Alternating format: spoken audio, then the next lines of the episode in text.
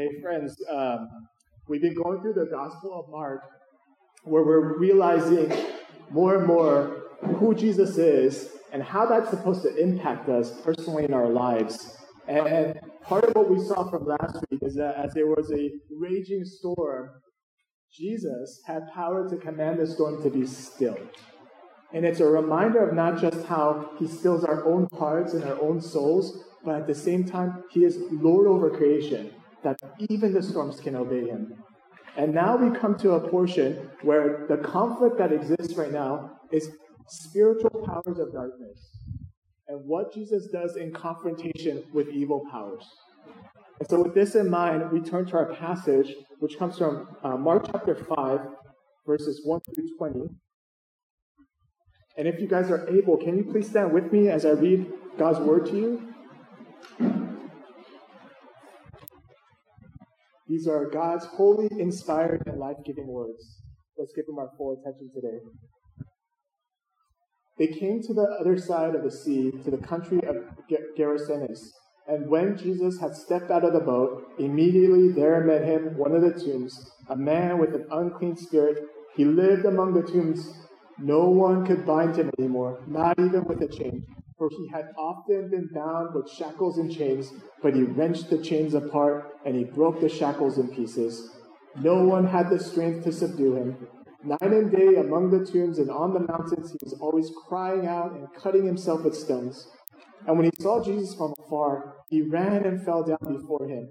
And crying out with a loud voice, he said, What have you to do with me, Jesus, Son of Man of the Most High God? I adjure you by God do not torment me. For he was saying to him, Come out of the man, you unclean spirit. And Jesus asked him, What is your name? He replied, My name is Legion, for we are many. And he begged him earnestly not to send them out of the country. Now a great herd of pigs was feeding there on the hillside, and they begged him, saying, Send us to the pigs, let us enter them. So he gave them permission, and the unclean spirits came out and entered the pigs and the herd, numbering about 2,000, rushed down the steep bank into the sea and were drowned in the sea.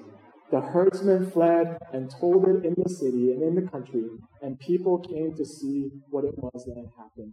And they came to Jesus and saw the demon possessed man, the man, the one who had the legion, sitting there, clothed and in his right mind, that they were afraid, and, and they were afraid.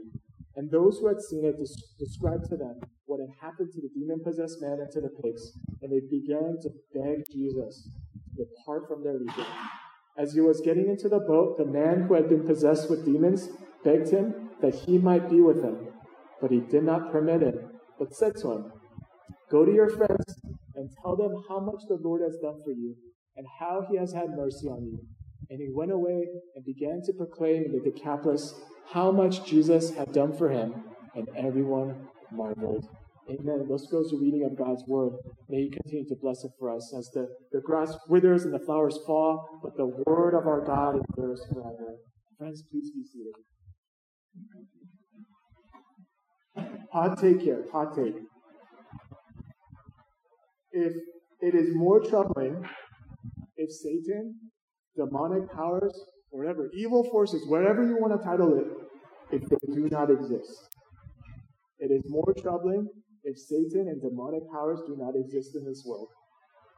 Because how then do you account for, for horrendous events like the war in Ukraine?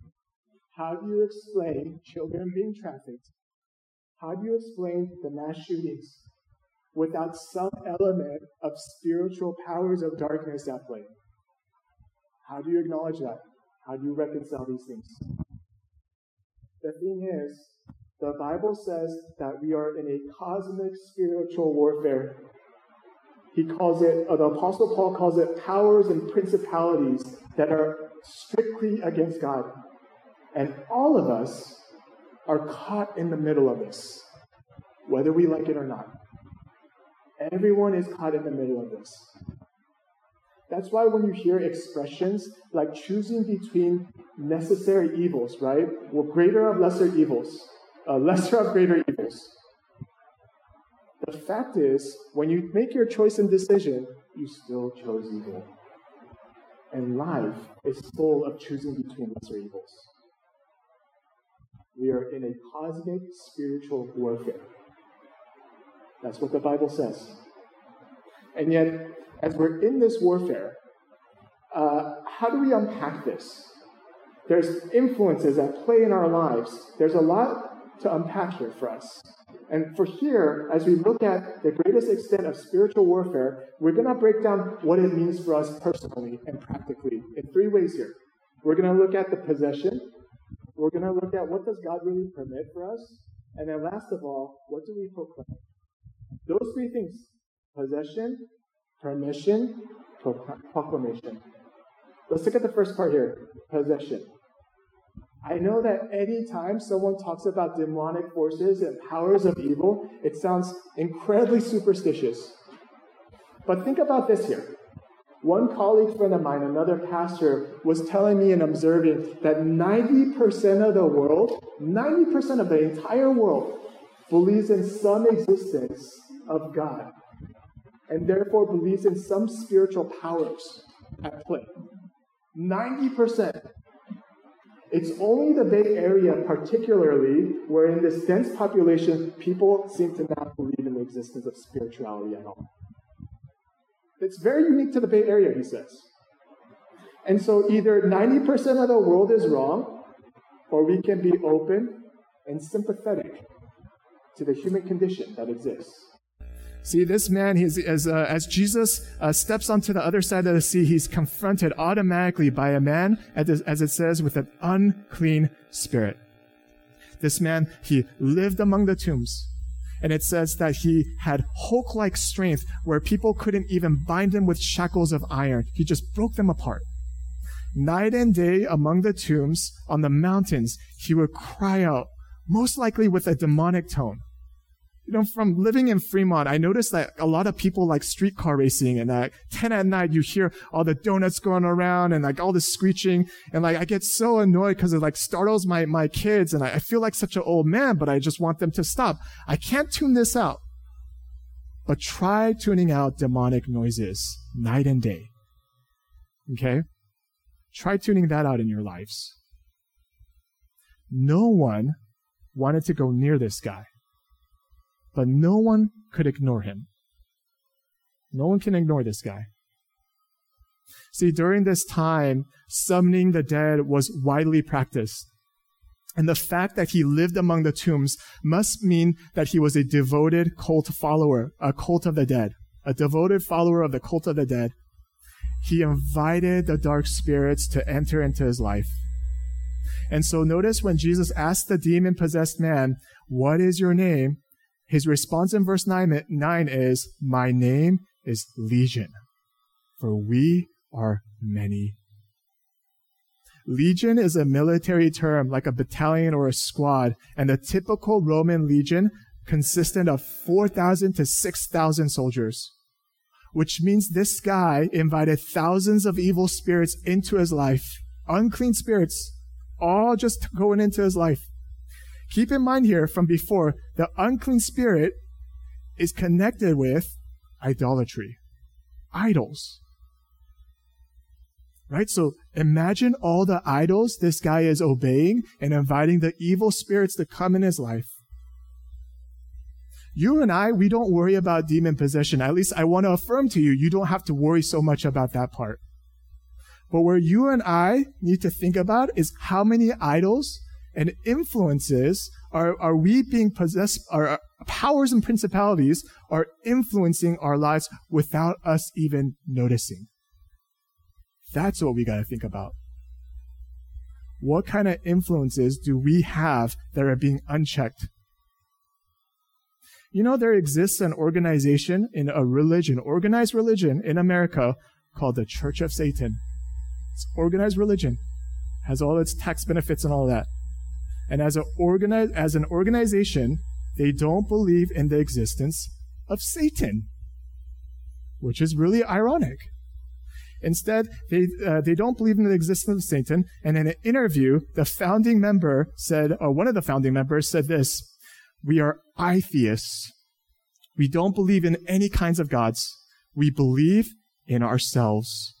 Our highest holy day is our birthday. Man, it's got to make you think what he said. How many of us, when it comes to God, we say on Sunday, it's all, uh, Lord, it's all you, but every single day after, it's all on me. I've got this. I've got to figure it out. I know what I'm doing. I can fix the problems of my life. I, I, I. I theist. The thing is, when you think about influences, I find it ironic that most people, uh, so many parents, they find so much outrage on the music and what it's like, you know, like, like hip hop or heavy metal rock and saying that stuff is demonic music. But they don't check things like Disney uh, songs, like Frozen. It's actually terrible because it has this rhyme and lyric and it says, you know, let it go and you, I don't care what anyone says about me and this freedom of expression. That's more demonic if you think about it. I, I, I. Atheists. Look, this, this is not meant to be about causing paranoia in our lives or to say that everything is evil, but for us to think about what is truly influencing us without us even checking or noticing. It's about making us aware that if we don't think about the thoughts and practices about our lives, what starts off as a practice easily turns into a habit and ultimately becomes something we adopt for ourselves.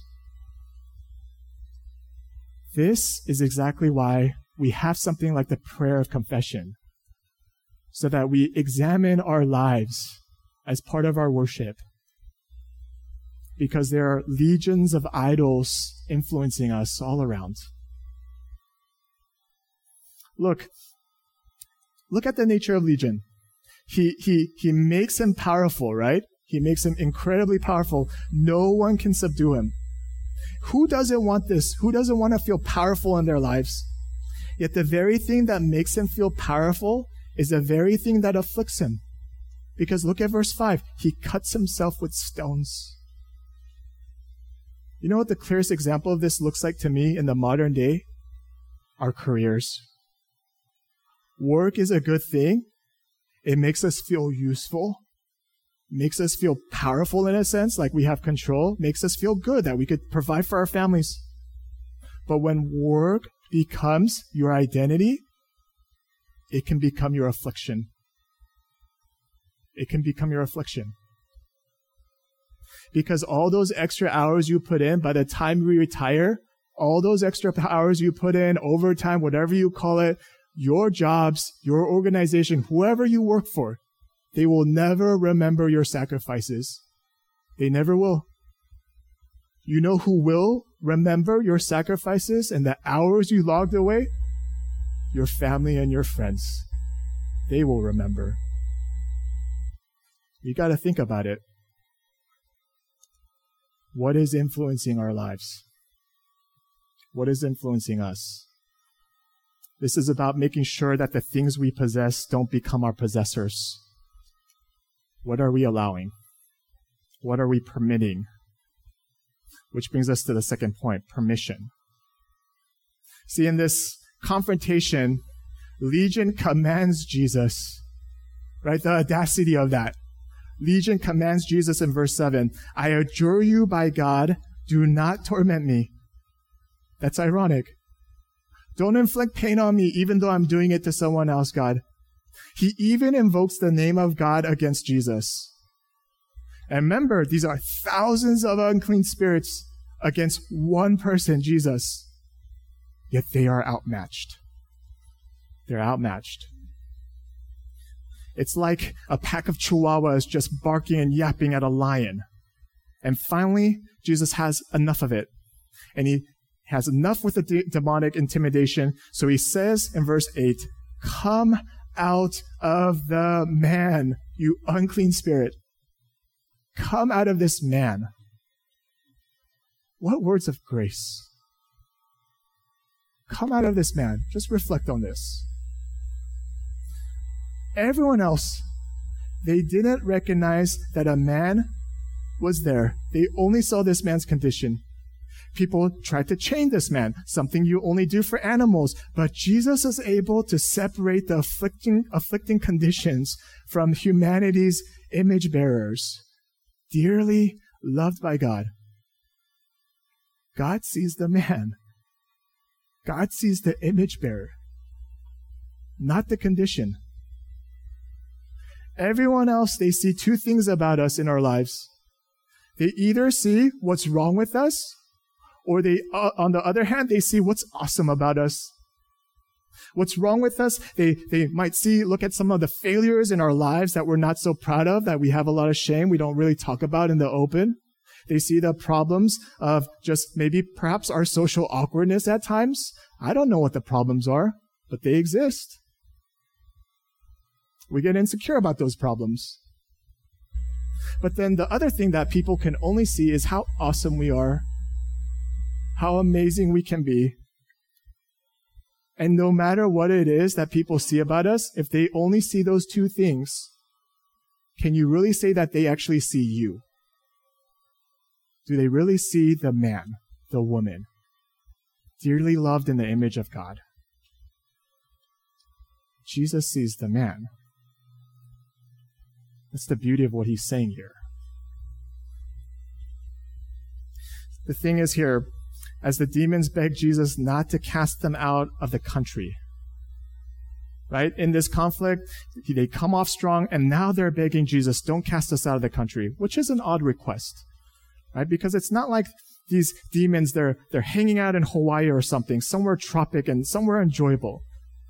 Most likely, they don't want the eternal torment of God's judgment against them. And the demons are pleading for mercy. The demons are pleading for mercy, which is incredibly strange. One last request before their execution. What do they request? Verse 12 Send us out to the pigs. Let us enter them. So he gave them permission. And 2,000 pigs drowned into the sea.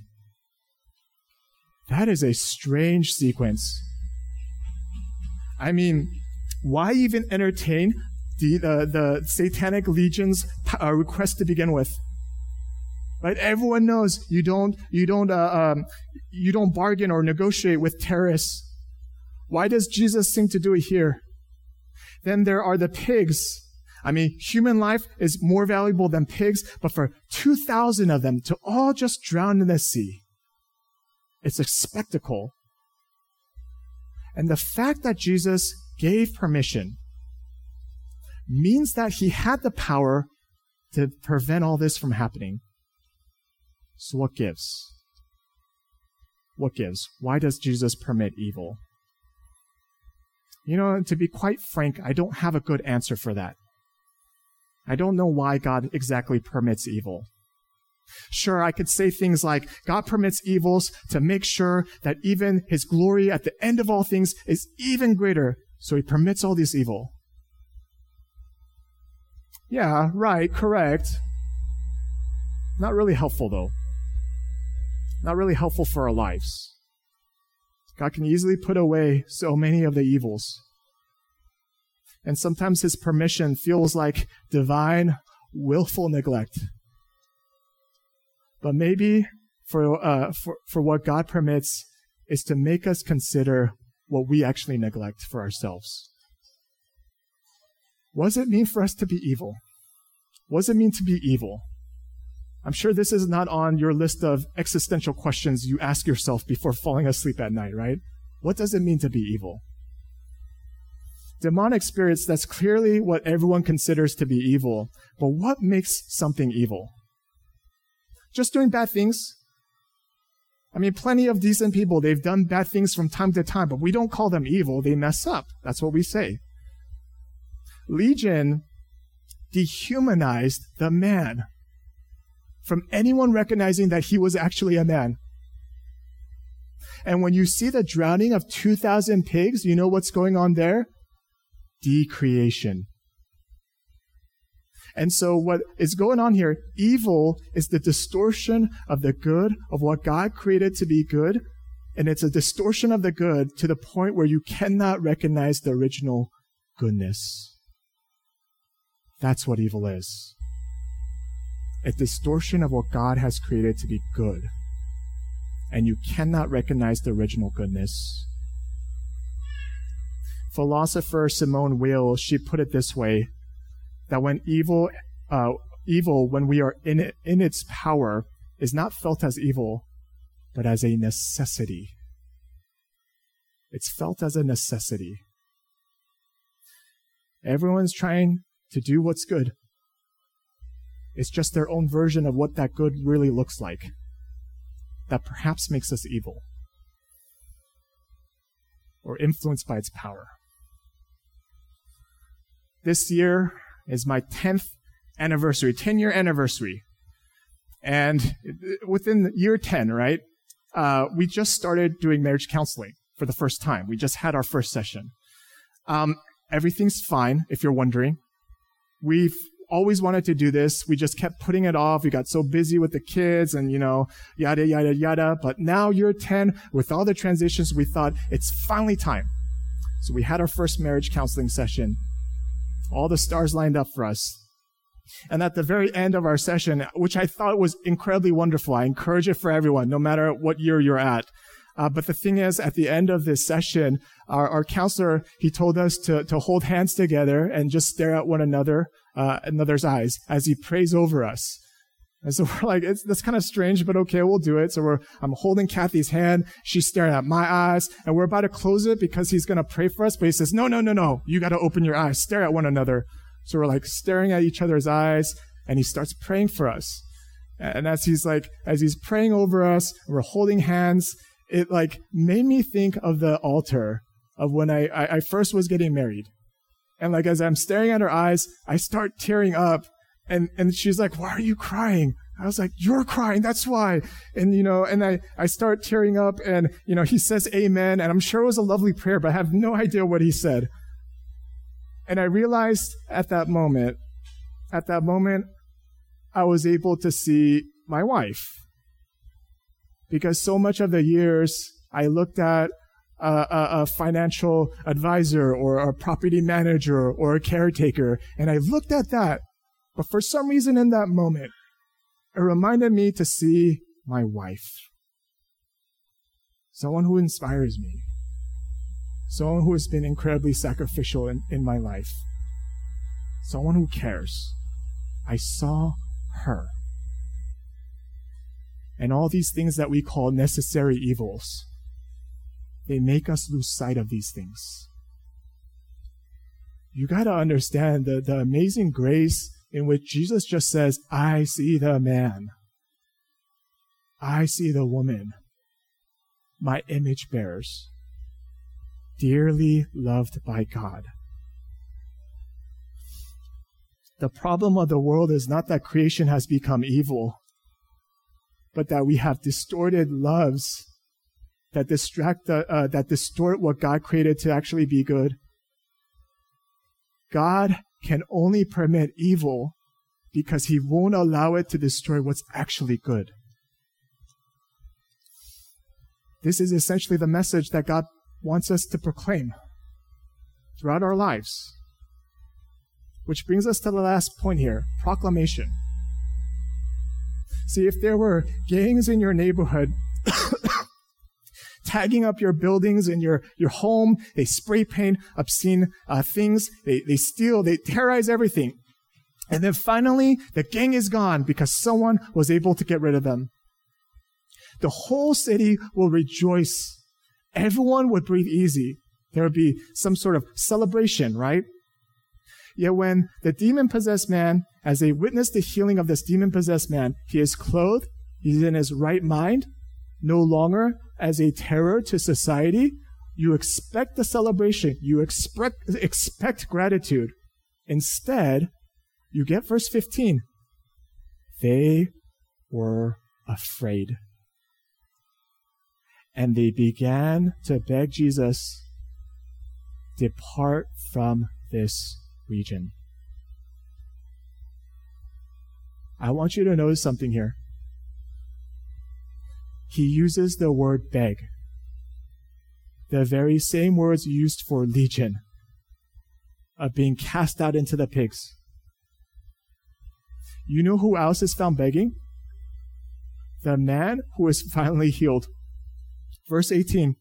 He begs to be with Jesus, to go with him. Everyone gets this, uh, their, everyone else, they get their request met except for this man. No one else wants Jesus around, but the healed man. He wants to be with Jesus. And yet Jesus says, You can't come with me. It's a little cold, right? A little harsh. What the man, uh, what Jesus wanted, Jesus wanted the man with him, but in a different way.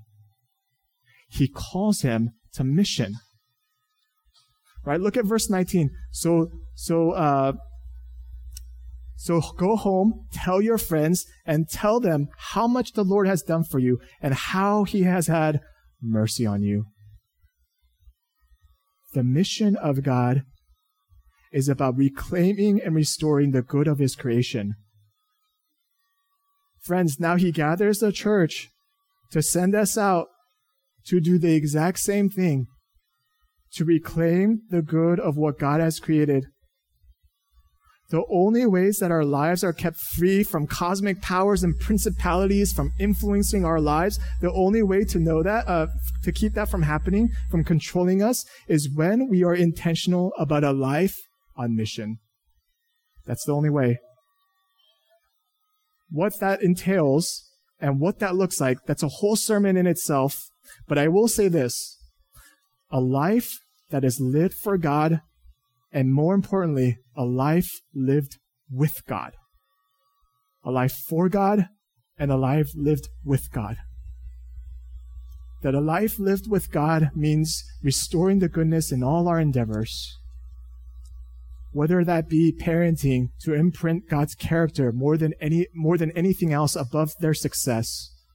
Work becomes a means to serve Small talk becomes an open window for us to connect and be hospitable because Jesus is hospitable to us.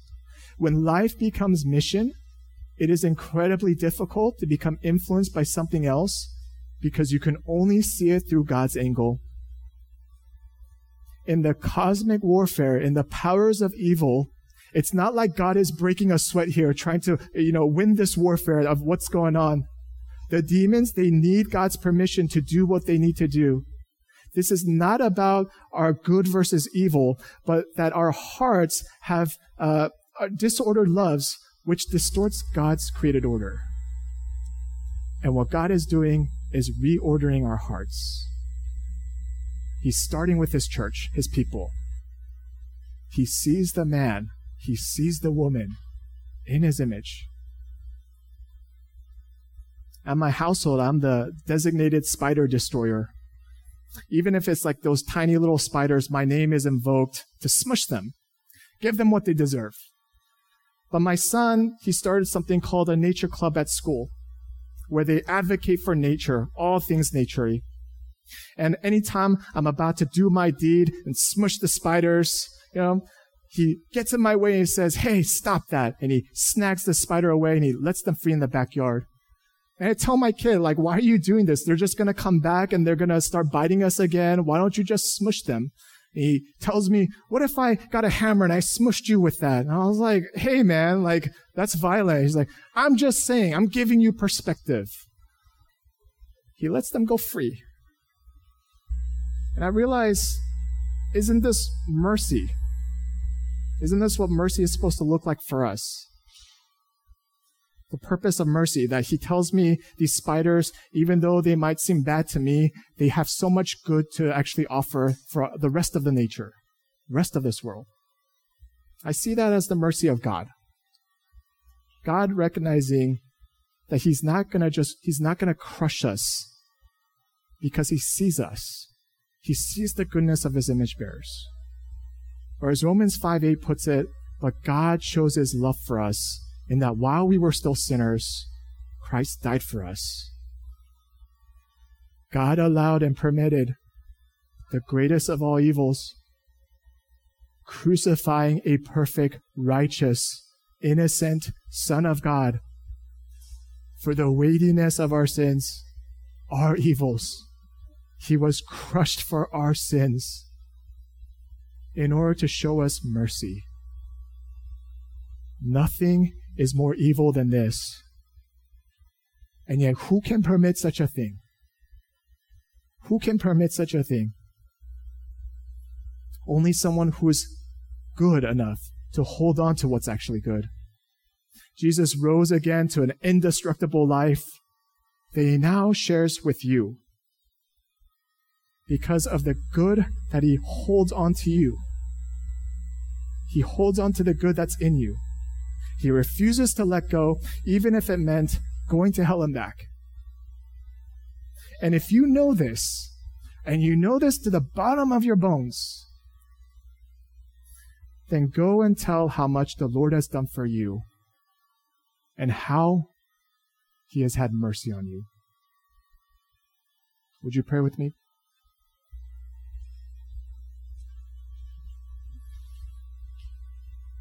Lord, as we come before you, a lot of times this idea of spiritual powers of darkness and evil, it doesn't hit us on a regular basis.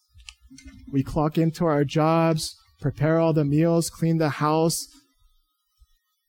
but we become so neglectful of the fact that we're actually supposed to belong to you, not to this world, not to the evil powers, not to anything else.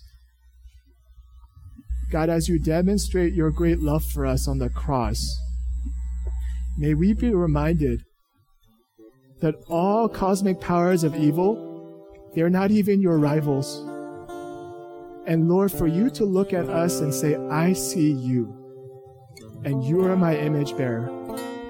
And I'm going to love you. I'm going to hold on to you. I'm going to hold on to you no matter what. God, we thank you for this act of mercy. Would your Spirit empower us to live for your mission, to reclaim the good and what you call us to? So work in our lives, Lord, what we cannot do, which is all things. We pray and ask all these things in Jesus' name. Amen.